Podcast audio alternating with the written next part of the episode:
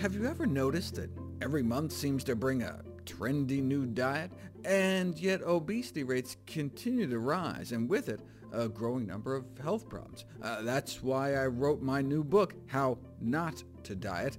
Check it out at your local public library. Welcome to the Nutrition Facts Podcast. I'm your host, Dr. Michael Greger. In late 2019, I was honored to testify before the U.S. government's Dietary Guidelines Advisory Committee. Here are some highlights from this educational hearing. The produce people were there. Enjoy more fruits and vegetables in all forms for healthier, happier lives. Have a plant. This evidently inspired some of the audience members to put theory into practice. Of course, the meat industry was also out in full force. The Cattlemen's Association complained that Americans are getting fewer calories and less fat from nutrient-rich beef. The Meat Institute appeared a bit threatened by plants. It is inappropriate and a disservice to the public to consider beans or tofu as equivalent to meat and poultry products from a nutrition and health perspective, because they're not.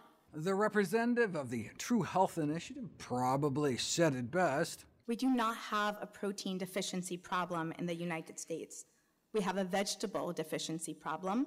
There were some inspirational, impassioned appeals. For example, Audrey Sanchez, speaking as a mother and executive director of Balanced, a nonprofit organization that NutritionFacts.org was honored to have played a role in getting off the ground. So now is not the time to settle for the status quo or to build a consensus around minimally good enough. It's certainly not the time to allow any part of the food industry to influence dietary guidelines. Now is a time for bold, evidence-based dietary guidelines that put the health of our children and our families first. Of course, there's always the low-carb keto craze to keep things interesting. You know, if laughter was the best medicine, then the nutritional guidelines are best practice because they're a joke. Pam Popper jumped to the committee's defense. Well, there's a lot of confusion about diet. Some of it's been sowed here. People advocating high fat diets. And I personally take offense to anybody who would come up here and say that the dietary guidelines are a joke. With Garth Davis poking fun at all the carbophobia. They don't know whether to go low carb, they don't know whether to go low fat, they're petrified of a banana. You could hold up a bank with a piece of bread, people are so scared of carbs. Milton Mills called out the committee for historically recommending a beverage uh, that most communities of color can't even properly digest. So I want to encourage you, get the racism out, get the dairy out. Please do your job. Thank you. Then it was my turn. My name is Dr. Michael Greger with NutritionFacts.org. This month, a paper was published in the Journal of the Academy of Nutrition and Dietetics that found that essentially there's been no change in processed meat consumption over the last 20 years or so, which represents just an abject failure of all of us in the public health community to warn people about the very real risks of processed meat, bacon, ham, hot dogs, lunch meat, sausage. Right? These are known human carcinogens.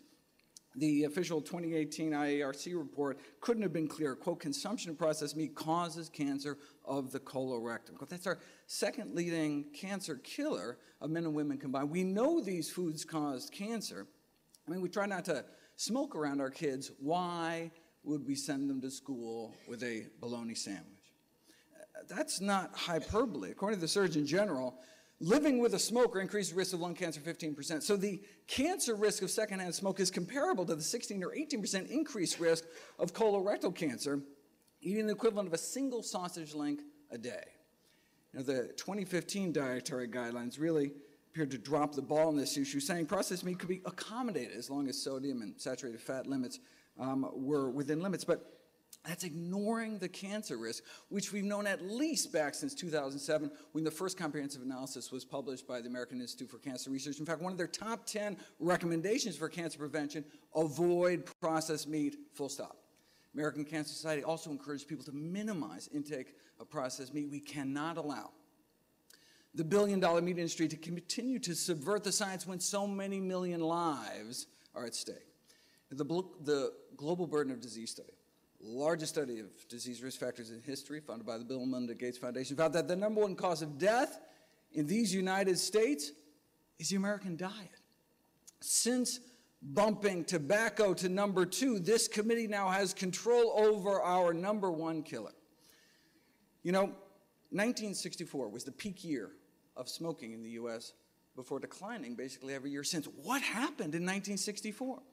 The science hadn't changed. We have studies going back to the 30s linking lung cancer and smoking. What changed is the Surgeon General's report. Just this public acknowledgement by the powers that be of this link between smoking and cancer. You now have this mantle to make a difference by just informing the American public about the risk of cancer with processed meat. Godspeed. And let me end with my favorite diabetes educator, Dr. Carolyn Trapp, who talked less about foods going in than foods coming out. I've traveled here today from Michigan to speak to you about underconsumption of a nutrient of concern for public health, fiber. My number one concern is number two. Yes, I want to talk to you about constipation. Given the nutrient density of plant foods, the only source of dietary fiber, this committee could best improve the health of Americans in this way. Summarize your 800 plus page report to the USDA HHS with just one sentence. All Americans are advised to consume a fiber rich diet. Let's make America go again. We would love it if you could share with us your stories about reinventing your health through evidence-based nutrition. Go to nutritionfacts.org forward slash testimonials. We may share it on our social media to help inspire others. See any graphs, charts, graphics, images, or studies mentioned here, please go to the Nutrition Facts podcast landing page. There you'll find all the detailed information you need, plus links to all the sources we cite for each of these topics. For recipes, check out my How Not to Die cookbook. It's beautifully designed with more than 100 recipes for delicious and nutritious meals, and all proceeds I receive from the sales of my books goes to charity. NutritionFacts.org is a nonprofit, science-based public service where you can sign up for free daily updates on the latest in nutrition research via bite-sized videos and articles. Everything on the website is free. There's no ads, no corporate sponsorship. It's strictly non-commercial. I'm not selling anything. I just put it up as a public service, as a labor of love, as a tribute to my grandmother, whose own life was saved with evidence-based nutrition. Thanks for listening to Nutrition Facts. I'm your host, Dr. Michael Greger.